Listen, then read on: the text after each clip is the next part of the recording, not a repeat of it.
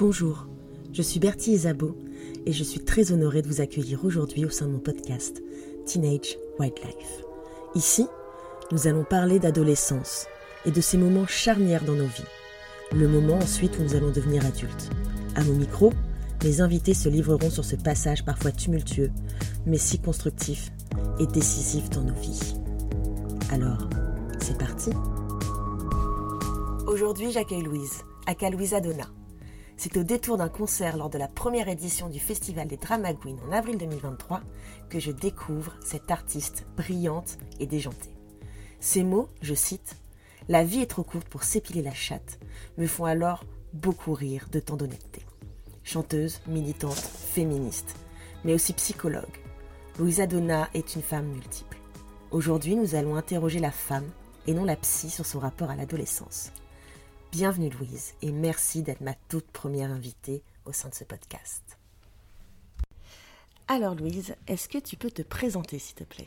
Je m'appelle, mon nom d'artiste c'est Louise Adona, je suis euh, autrice, compositrice, productrice, interprète et à côté je suis aussi euh, psychologue clinicienne auprès de victimes de violences. Ok. Quel ado étais-tu? Et où est-ce que tu as grandi? Euh, j'ai grandi perdu, perdu, perdu dans les montagnes, euh, dans une toute petite, dans un tout petit village de 300 habitants. Ok. Je dis toujours qu'il y avait plus de vaches que d'habitants, c'est vrai. et du coup, j'étais euh, dans un collège, d'abord dans une petite ville industrielle, et après, je suis partie dans la grande ville, c'est Annecy. Ok. C'était chouette?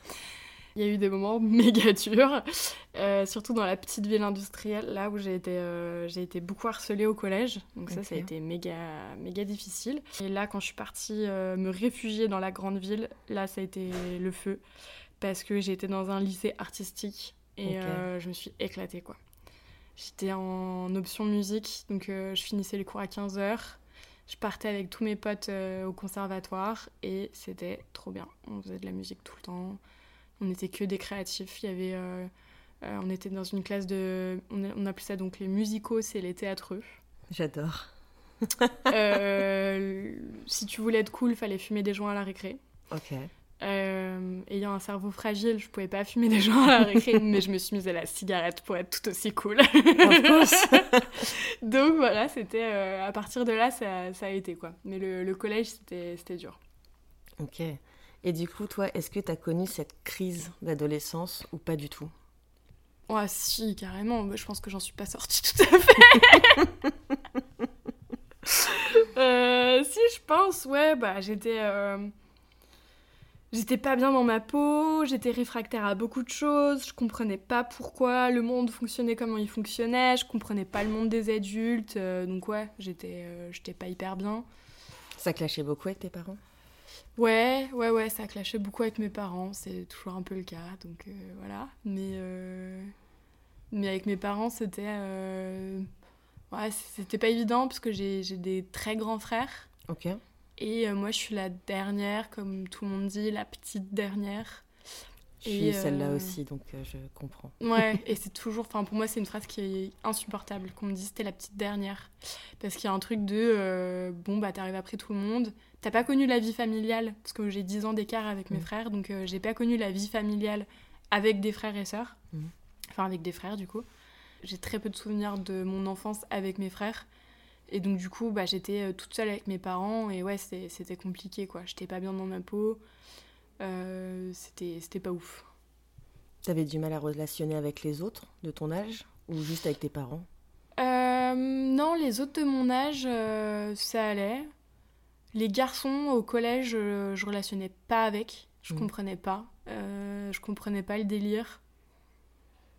Je, je crois que enfin, j'avais déjà capté qu'on nous enseignait à être différents. Ok. Des filles. Enfin, ils étaient, enfin, les filles, c'était pas intéressant pour eux. Mm-hmm. Et euh, moi, je voyais pas trop d'intérêt à ce qu'ils trouvaient intéressant. Donc, euh, j'avais pas grand chose à leur raconter. Je me sentais super euh, awkward. Enfin, quand si je leur parlais. Euh, ce qui peut toujours m'arriver à l'âge adulte à des moments euh, d'être pas forcément qu'avec les garçons mais là maintenant c'est devenu plus avec les gens de droite j'arrive pas à parler tu vois il y a des gens comme ça qui bah ouais je comprends pas trop ton rapport au monde et à la vie et du coup voilà et ton rapport à ton corps il était comment? Mon rapport à mon corps. Euh, bah compliqué, moi j'ai du coup bah j'ai pas mal de, de troubles de la santé mentale depuis mon enfance. Mhm. Enfant j'ai fait de l'anorexie, donc euh, ado j'avais un corps très très maigre, donc on m'appelait euh, la planche à pain, l'asperge, tout ça. Sympa. Ouais, et du coup, j'ai jamais eu de sein. Donc, mm. donc ça, ça a été. Enfin, c'est toujours un espèce de complexe. À la fois, je sais, avec tout le féminisme que je me bouffe tous les jours, je me dis non, mais Louise, tes seins sont super, même s'ils sont inexistants. Mais en même temps, j'ai tout ce truc toujours complexe, tu vois, en tant qu'adulte. Mais c'est vrai qu'adolescente, c'était compliqué parce que j'ai eu mes règles super tôt, tu vois, genre à 11 ans. Ouais. Et j'avais pas de poitrine. Du coup, ouais, je pense que c'était compliqué parce que je le vivais comme un complexe. Et à la fois, je m'imagine pas du tout avec des seins, tu vois. Oui, bah oui, parce que c'est ton corps et c'est comme ça. Ouais, et, du coup, euh, je m'imagine pas avoir des seins. Genre, genre, je pense que j'aurais l'impression de devenir un. Enfin, avec tout ce que le patriarcat nous met dans la tête, j'aurais l'impression de devenir un espèce de bombasse sexuelle, tu vois, un truc. Euh, alors qu'en fait, là, actuellement, mon, corps, j'ai l'impression qu'il est un peu asexué. enfin voilà, du coup, mon corps, euh, c'était compliqué adolescente pour euh, la maigreur et l'absence de poitrine. Et puis mes règles que j'ai eues super tôt, et ouais, ça a été bizarre aussi, quoi. Ouais, parce que c'est difficile, tout juste sorti de l'enfance. Ouais, ouais, ouais. Enfin, 11 ans, c'est le CM2. Ouais, là je les ai eu de l'été du CM2 à la 6ème. Ouais, c'est petit. Ouais. ouais, je les ai eu tôt.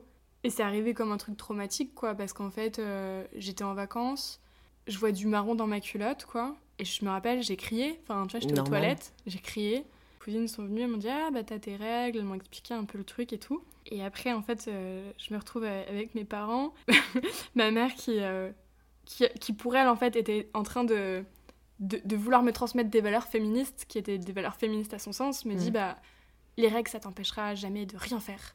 Donc en fait, euh, tu prends euh, tu prends ton maillot de bain, on va à la mer. Enfin, elle voulait aller à la mer cet après-midi-là.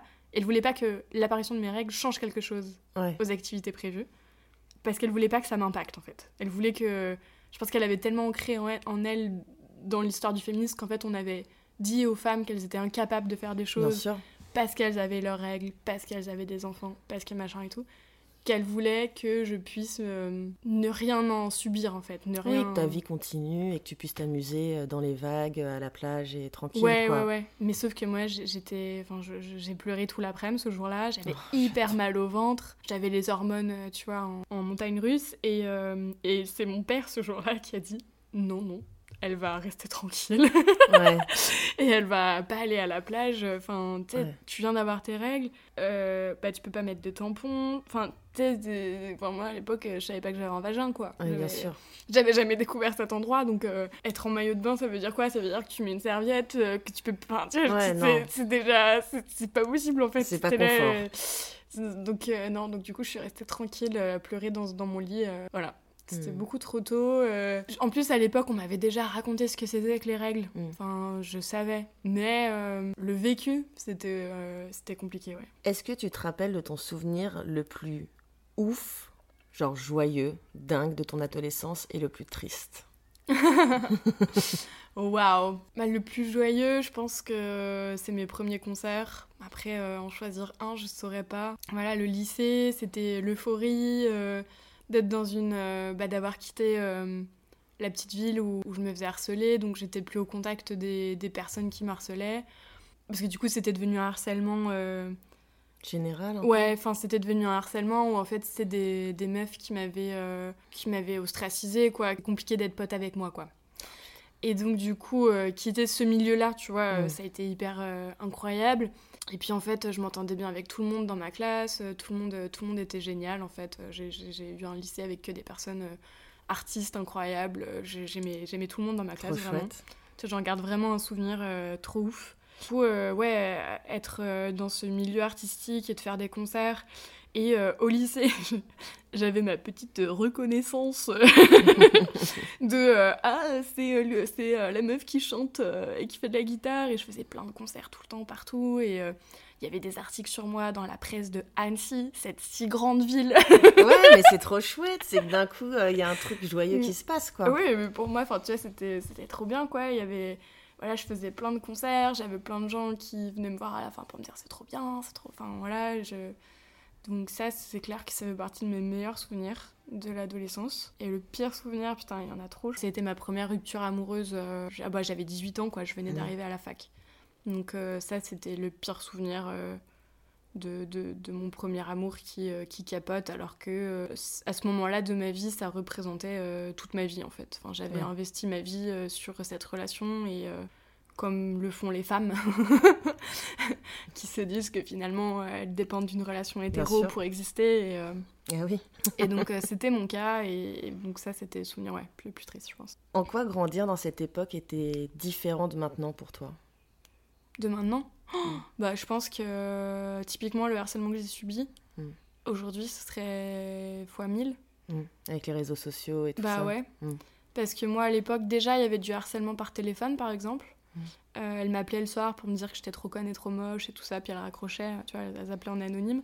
Mais aujourd'hui, euh, ça, euh, ce serait, ce serait fois mille, quoi. Enfin, je me dis, les enfants, ils sont, on a un rapport aux écrans et tout qui est tellement fou que, ouais, je me dis, les, enfin, puis j'ai vu pas mal de patientes, tu vois, ados, qui avaient subi, bah, du revenge porn et tout ça des ados euh, qui euh, ont eu une vidéo euh, d'elle en train de, d'avoir un rapport intime sur les réseaux sociaux où toute la classe le voit, tes parents le voient. C'est affreux. Et après, tu les reçois en thérapie, elles font des tentatives de suicide. Mm. enfin, moi, j'ai pas connu. Enfin, tu vois, on n'a pas connu ça, je pense. Mm. et donc, ça, c'est sûr que. Nous, ça s'arrêtait un peu à la porte d'entrée, en fait. C'est-à-dire que quand on rentrait chez nous, comme il n'y avait pas les réseaux sociaux, etc., si les gens nous faisaient chier en classe, au pire, on nous appelait un peu sur le fixe, mm. mais c'était pas une fois sur l'ordinateur, le soir sur euh, MSN, sur Facebook, sur euh, je ne sais mm. quoi, qu'on nous harcelait en fait. Ouais. Et cette différence-là, alors qu'aujourd'hui, ils ont tous un smartphone mm. et du coup, euh, ça tourne de ouf. À quel moment, du coup, tu penses être sortie de l'adolescence? Apparemment, tu ne penses ne pas en être sortie. et... Ah, c'est. Ouais, je sais pas, je pense que c'est en cours. C'est en cours, c'est un processus en cours de sortir de l'adolescence. Je sais pas ce que ça veut dire sortir de l'adolescence vraiment. Enfin, je pense que ouais, je sais pas, l'adolescence c'est une crise identitaire. Bon, ça au niveau de l'identité, j'en suis sortie euh, depuis très très longtemps. j'ai jamais eu vraiment une crise identitaire. J'ai toujours été hyper au clair sur euh, ce que j'aimais, ce que j'aimais pas dans le monde. Mmh. J'aimais la musique. Je n'aimais pas être euh, bah, ne pas avoir, enfin ne, ne, pas être considérée à égalité parce que j'étais une femme. Euh, et donc, euh, en fait, bah, je pense que ça a été un. moi, j'ai eu un parcours qui m'a permis d'arriver au féminisme, mm. qui a été d'abord euh, bon, le lycée, je suis en option L, cours de philo, je fais waouh, cours de philo, mm. incroyable, la philo. À un moment donné, il y a un cours de philo qui porte sur la psychologie. Je fais waouh Incroyable, la psychologie. Je vais à la fac de psycho un jour, il y a un cours sur le genre. Je fais waouh Donc en fait, à chaque, à chaque fois, c'est des, c'est des moments où d'un coup, tu, tu, captes ce qui te passionne. quoi. Ouais, c'est ça, tu vois, ça a fait un entonnoir jusqu'à ce que je comprenne c'était quoi le sujet qui m'intéressait. Et donc là, j'ai découvert les études de genre. Et là, j'ai fait ah non, mais c'était ça. C'était ça qui m'intéressait dès le début. C'était ces questionnements-là, en fait. Et pas euh, le rapport euh, du temps euh, chez Kant. Donc en termes d'identité, je crois que ça a été un cheminement qui a fait que Aujourd'hui, euh, je suis en phase avec mon projet artistique euh, qui parle de, féminisme. Mhm. Euh, mon projet, et qui est à la fois un projet qui mélange le, militantisme et la psychologie, parce que tu vois, là par exemple, je fais, je fais des mini-compos toutes les semaines où je parle. Elles sont assez dingues. Merci. Mais ce qui m'intéresse vachement, bon, des fois je parle d'un sujet d'actualité type euh, le remaniement. Et puis après, il y a des mini-compos où là, par exemple, j'en ai écrit une qui, qui, va sortir là, donc euh, je pense quand tu sortiras le podcast, ce sera déjà sorti, euh, pour la Saint-Valentin, sur l'amitié. Donc c'est les gens qui m'ont proposé. Et, et, là, du coup, bah, c'est eux qui me parlent de leur vécu personnel que je mets en musique. Et ça, moi, j'adore. Voilà, mon, mon but, c'était de pouvoir mettre en lumière un vécu que je sais systémique, euh, pour que les gens soient au courant aussi quoi. Mm. Et donc ça enfin voilà, ça a été un cheminement ma vie pour arriver à une forme d'identité plus stable sur euh, militer à travers l'art et, euh, et, propager aussi ces ces sujets insupportables. Du coup, je pense que tu as déjà un peu répondu à ma prochaine question. Pourquoi penses-tu que l'adolescence que tu as eu a fait de toi la personne que tu es aujourd'hui? Euh, 10 milliards de raisons. Enfin, une chose qui a beaucoup, beaucoup impacté mon adolescence, ça a été euh, le nombre d'amis victimes que j'ai eu. Ok. Euh, victimes de quoi, si je peux euh, D'inceste, de pédocriminalité. ça, c'était plutôt vers, vers le début d'adolescence. Et puis, puis après, en, en grandissant, ça a été aussi beaucoup de d'amis qui avaient subi des, des viols euh, de la part de leurs copains, de la part de d'amis, de, la part de gens. Euh, Et elle t'en parlait au début de l'adolescence? Mais en fait, moi, j'étais un aimant à ça. J'étais T'étais déjà psy avant d'être psy, en fait. J'avais un, un, truc, je pense qu'aujourd'hui, je ne l'ai plus de la même façon du tout parce que j'ai 7 ans d'expérience de, de psy auprès de victimes de violences et que je pense que c'était Enfin voilà, j'ai plus du tout ce truc-là comme ça, mais quand j'étais petite, j'ai été un aimant à ce que des, des, personnes victimes viennent m'en parler, quoi. Donc c'est un peu elles qui ont choisi mon métier à ma place. Et du coup, comment tu t'en débarrassais de ces infos-là? Parce que maintenant, c'est ton métier. je m'en débarrassais pas. Hein. tu vois, as, normalement, tu es suivi par un psy euh, avec qui tu peux parler de tes propres patients. Enfin, tu vois, il y a tout, tout ce truc-là. Mais quand tu es ado et que tu te prends ça, quand tu rentres chez toi le soir, euh, ça doit être difficile de pas bah, y penser. C'était mes amis, enfin tu vois, c'était mes amis, donc en fait, euh, bah, je, je, vivais avec elles le truc en fait. Euh. et, et c'est pour ça, je pense d'ailleurs que quand des, enfin les histoires que j'ai, tu vois, en tête de patientes à qui c'est arrivé, je pense que les les, les copines qui racontaient aux parents mm. étaient dans une relation sécure avec des parents où elles savaient que le parent allait réagir d'une façon qui était bienveillante et euh, qui allait permettre à, la, à ma patiente de sortir de la situation de violence en fait. Ouais, il y a déjà une discussion euh, apaisée et, et, de mm. confiance en fait. Ouais, ouais, ouais. Est-ce qu'aujourd'hui tu es en contact avec des adolescents? Dans mon travail, beaucoup, ouais. Je travaille auprès d'adolescentes, euh, je travaille auprès de jeunes filles de entre 15 et 25 ans. Dans une association qui s'appelle le FIT, Mm. Une femme, un toit, et on fait de l'accompagnement et de l'hébergement d'urgence pour les jeunes femmes victimes de violences.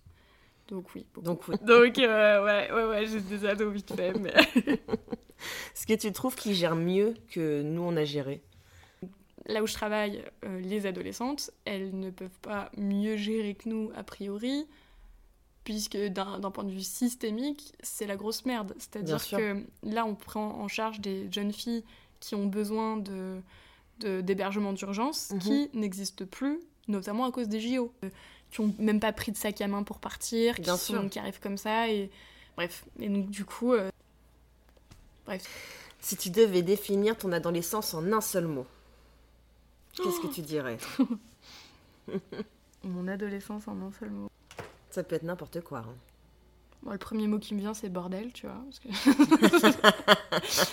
ça a été vraiment le bordel. Euh, non, j'ai que bordel qui vient vraiment. Bordel ça a, été, le bordel, ouais, je pense. Ok. Un bordel it is.